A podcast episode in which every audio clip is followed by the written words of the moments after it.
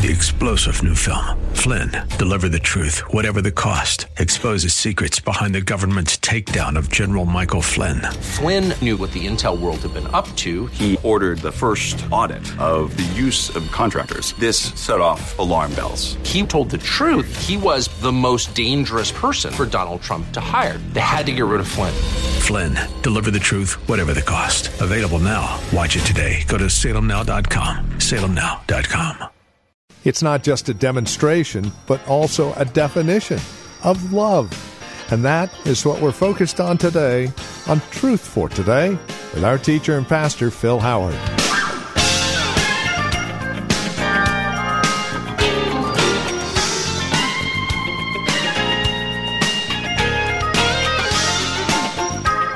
Love. It is an amazing thing, and when you take a look at it from God's perspective, that agape love, well, it really goes over the top. Welcome to Truth for Today. Pastor Phil Howard returns us to 1 Corinthians 13, verses 4 through 8. It's a demonstration of love, it's an explanation of love, a definition of love. Ever wonder what love is all about? Then stick around and join us as we explore God's Word together to find out. Here's Pastor Phil on today's broadcast of Truth for Today. Love always trust. And um, I have found going through trials, the thing you want to do is to pull the covers of life over your head and say, I'll never love again. I'll never trust again. And that is a satanic weapon. He wants to destroy us. We've been called to be the lovers on the earth because we have a divine source for this love that goes beyond human ability. If it's just human love and God hadn't commanded, go ahead and learn to hate a lot. It'll kill you anyway, but go ahead and do it. If It feels good, do it. Oh, it feels good getting revenge. Yeah, it'll destroy you in the end. So he says, love always believes, and when it's disappointed, love always hopes. It says, I hope the next time it will be better. Oh, they just had a bad day. They won't be that way every day. Or have you had this approach? Oh, they did it. They hurt me. I'll never, I knew I shouldn't have, I shouldn't have believed in them. Wait, love hopes even when it's been hurt by trusting. It keeps hoping. Maybe things will get better. Someone asked Thomas Edison what enabled him to persevere through all of his inventions and his failures and his attempts. And he says it takes three things to succeed. He says, I never allow myself to be discouraged under any circumstance. The three great essentials to achieve anything worthwhile are hard work, stick to itiveness, and common sense. God just keeps loving. Love always perseveres. This is the word, it can put up with a lot of bad circumstances. It can endure uh, a lot of negative circumstances. Long suffering is patience with people. This perseverance is with circumstances. It can persevere. I like uh, what Barclay said. He gave this phrase it means masculine constancy under trial. uh, kind of nobility. It's not just, I'm under it. Uh, Hendricks used to say, Some of you have been under the word so long, why don't you get in the word? You're not supposed to be under it, get in it. But I'm enduring. Love perseveres. George Matheson, who wrote the song Love That Will Not Let Me Go, was losing his eyesight. And in the midst of losing his eyesight, he wrote a poem and he said it in these words. This is just a phrase. Not with dumb resignation, but with holy joy. Not only with the absence of murmur, but with a song of praise, may I accept your will. What a remarkable response. Love can persevere it can hold out a long time. It can wait for a son to come back. It can wait for a marriage to be healed. I find sometimes by the time people have a marital spat, one party could be wrong for years and they give the other three days to get better. Love can wait. Carolyn had a beautiful aunt named Mildred. She married Cliff Kettner. Carolyn's people on her mother's side were Kettners, people out of Nebraska. And uh, Cliff had gone with Mildred about three years before the war broke out. In 1941, he was drafted, sent over to the Philippines, one of the first prisoner of wars, right at the beginning of the war. In 41, he was captured. Now, he and Mildred had dated and planned to get married, had a courtship maybe of three years, and they were waiting, you know, to get married. And all of a sudden, he's in the war. He's over there. They didn't know if he's alive or dead. Finally, they got news that he had been taken captive. And Mildred, when I met her, she was in her 50s. And uh, just, I thought she was beautiful in her 50s, just countenance, and uh, had such a uh, vivacious, contagious personality. Just, uh, I want to tell you, there's just something God puts in human beings has nothing to do with age or uh, even looks, weight, any of. A vivaciousness of spirit. She was alive. She was just a marvelous person to be around, laughing and uh, joyful. 1945, bringing troops back they brought him through the Golden Gate to San Francisco. Carolyn's mother was there, his mom and dad, and Mildred. It's been seven years now. Three years of courtship, four years prisoner of war in the Philippines in the hands of cruel masters. And they're all looking at the gangplank. All these soldiers are returning from World War II. And they're all looking, they're looking, they're looking. Nobody can see Cliff. Nobody sees Clifford. And all of a sudden, Betty yells out, There he is! As 85 pounds of bone and skin walked off that ship, reduced to just a skeleton. The humiliation of coming back in that condition and all the agony he went through.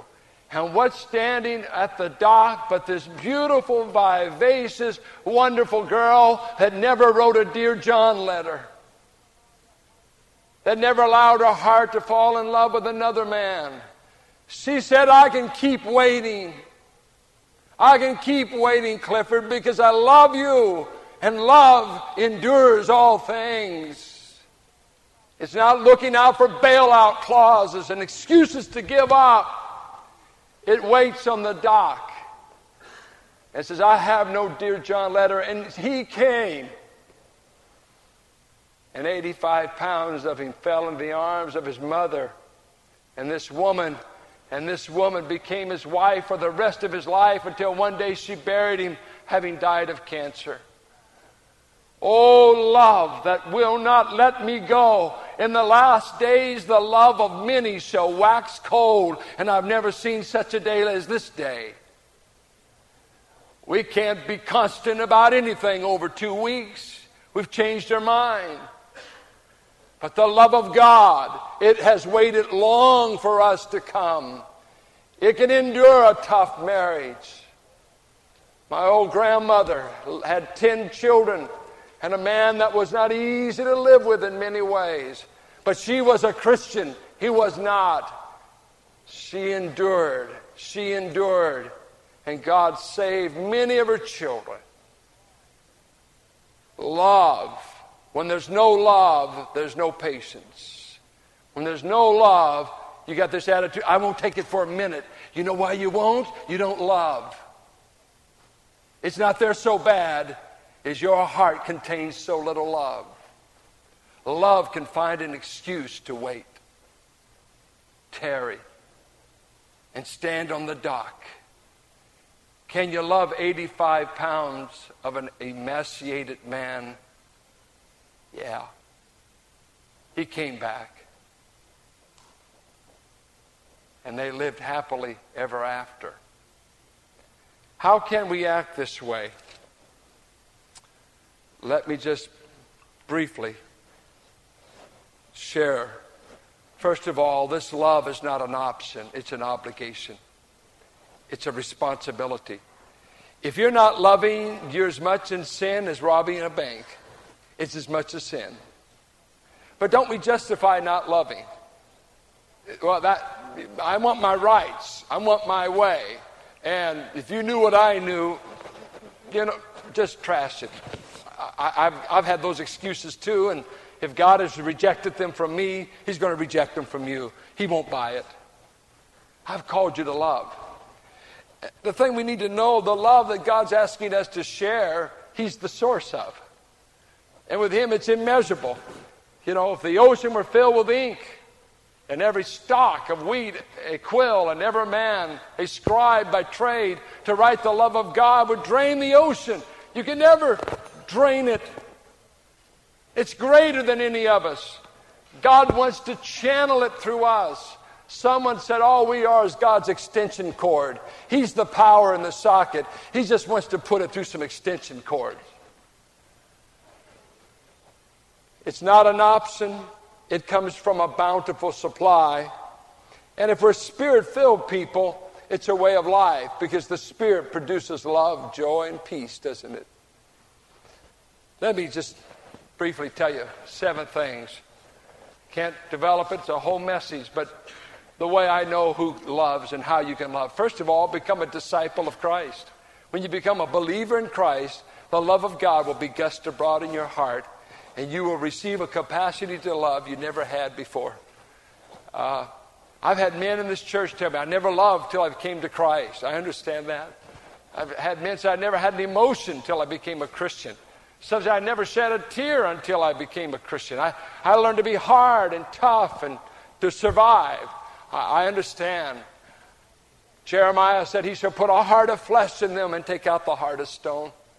When God saves a man or woman, he enables them to love as they never dreamed they could love. Become a believer in Christ. Two, be obedient to the Spirit.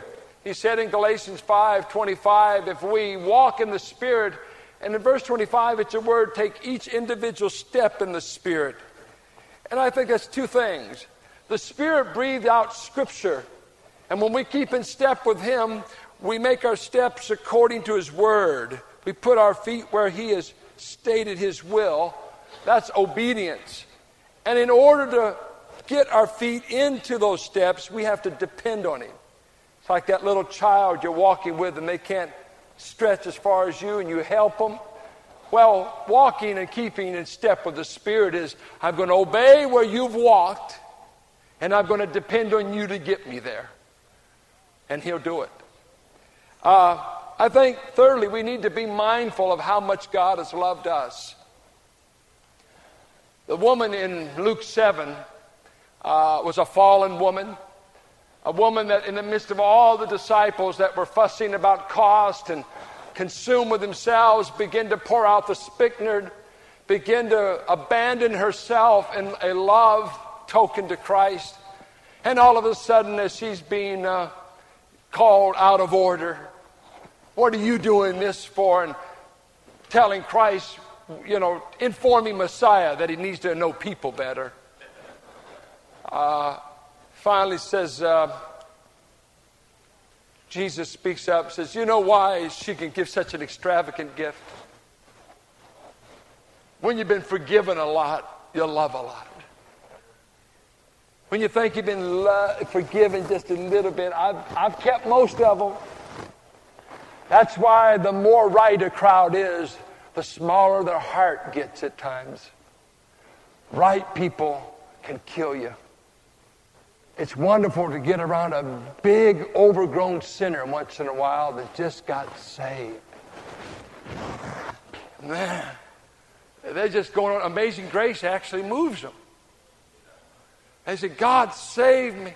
God, you know, it's wonderful. And you get the crowd over here, the Pharisees. Well, I noticed he had a ponytail. And he's thinking, why, you should have been there when I had more than that. I noticed he's got this. And the guy saying, You ought to have known when I had this. You don't know where I came from.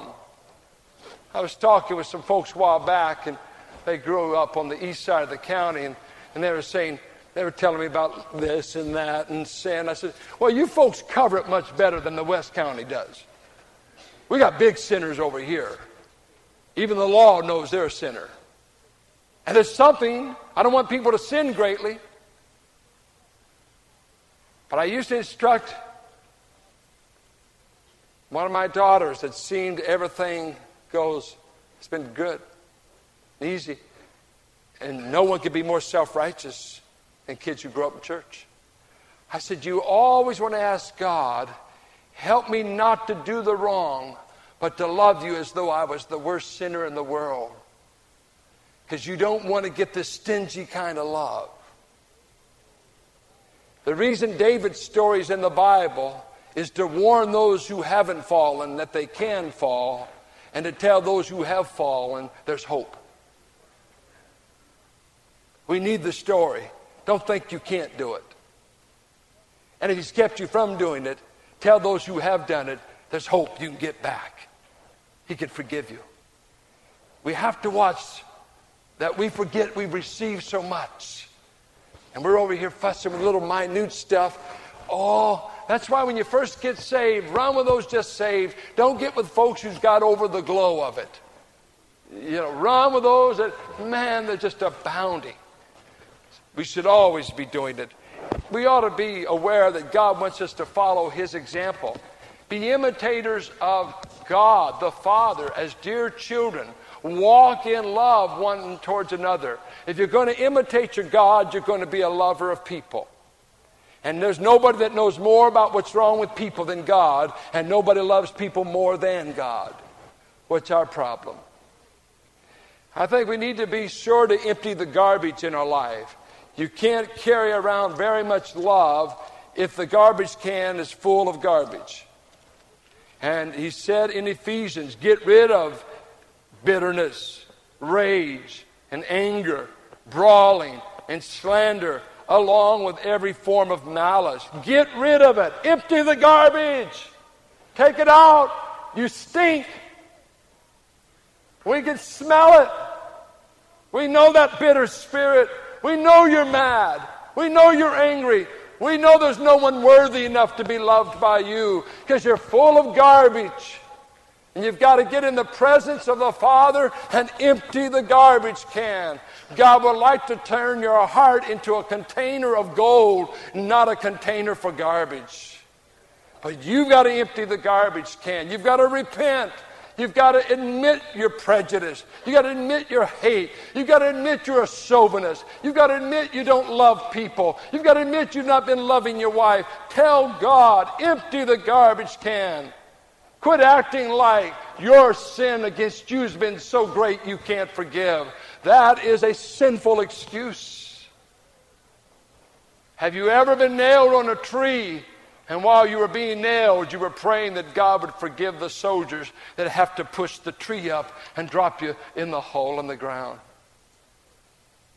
He's my example for responding to those who are inflicting hurt, who though reviled, reviled not again, but kept trusting Him who is faithful. We've not been called to revenge, but to love. Well, beware of the small heart. Uh, Paul, let me read it to you in 2 Corinthians. Turn there, would you? You want to see this passage. 2 Corinthians 6:11. No church could bury a preacher quicker than these Corinthians. I mean, the way they beat up Paul, they made mincemeat out of me in a week. These people were tough. And Paul says to them in 6:11 of 2 Corinthians, we have spoken freely to you. Corinthians, and open wide our hearts to you. We are not withholding our affections from you, but you are withholding yours from us. As a fair exchange, I speak as to my children. Open wide your hearts also. In the Greek, it actually means uh, there's no room. You, you've got cramps. It cramps you to love me. Part of cramps is no room. And Paul says, you know, when I'm with you, it is, doesn't cramp me to love you because I've got all kinds of space in my heart for you. I've opened wide my heart towards you. But when it's your turn to reciprocate, you're so cramped you can barely squeeze out decency. You, you just can't only get there because it just cramps you to have to love me back because your heart's so small. David said in the New American Standard translation of Psalms 119, I shall run the way of thy commandments, for thou wilt enlarge my heart. I'm almost reluctant. I tell this story, but it sounds too self serving. I hope that you can ignore the, the self serving part and get the grandeur of the confession a man who's having difficulty with me came to me one time and he says, You know what? I've been having difficulty with you. And he, he starts quoting this passage. But he says, God's been dealing with me and he told me what my problem is. And I said, What's the problem? He says, I'm cramped to love you like you've been loving me. You seem to be uh, just pouring it out, pouring it out. But by the time I want to reciprocate, it's just kind of like, it's hard. I don't want to reciprocate his love.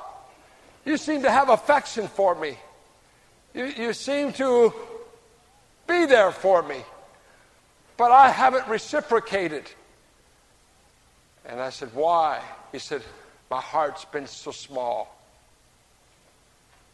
It's cramped me to love you. And you find that with many people. It's the cramps of the soul. Small heart. But when God begins to work on your heart, He can enlarge it so much that you can begin to love people you never imagined. And then He finally says, Keep yourself in the love of God. God wants you, according to Jude, keeping yourself in the love of God. And He says, We do it there by praying, staying in the Word, longing for His coming and trying to help people. Ephesus, I've got one thing against you. You left the best love. You fought doctrinal battles. You fought the Nicolaitans. You were straight here, you were straight there, but you don't love me like you did at the first. You don't love me like an engaged couple that all was on their mind is the marriage and starting a home and having children. And, and now you're in church life and it's budgets and it's, it's this and it's the color of the rug and it's, they don't cut it straight. They don't. He said, I don't have all of you, Ephesus. You've fallen from where I called you. I put you up on the pedestal as my bride and I made you my bride not to be right on everything, but to love me back. For I am the God that keeps getting voted out. I was voted out as the king of Israel. They didn't want me as a king. I've been voted out of the nation. They wanted idols. They wanted Egypt. They wanted Ashtaroth. They wanted Molech. I'm always getting fired as a lover. I want somebody to love me back. I've been doing all the loving. I've sacrificed my son. I sent my prophets. I sent my word. I fed you in the wilderness. I delivered you from Babylon. I've been doing the giving and the giving. Oh, Ephesus, don't be thinking you're going to keep everything so straight with the Nicolaitans.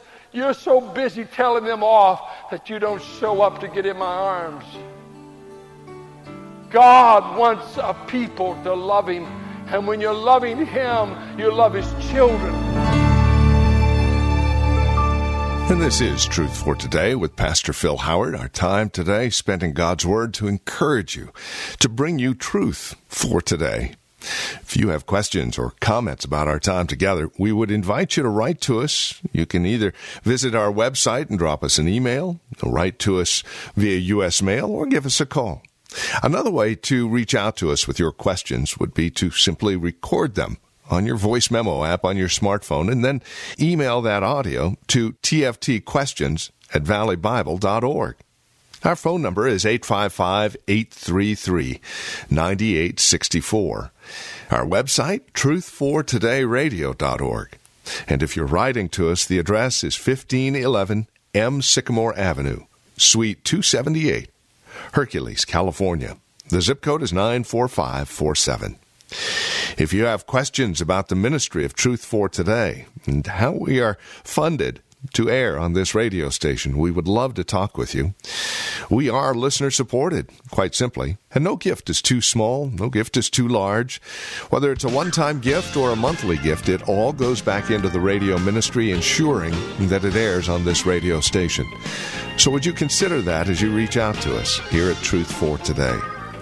And then we invite you to come back and join us next time for another broadcast of Truth for Today with Pastor Phil Howard.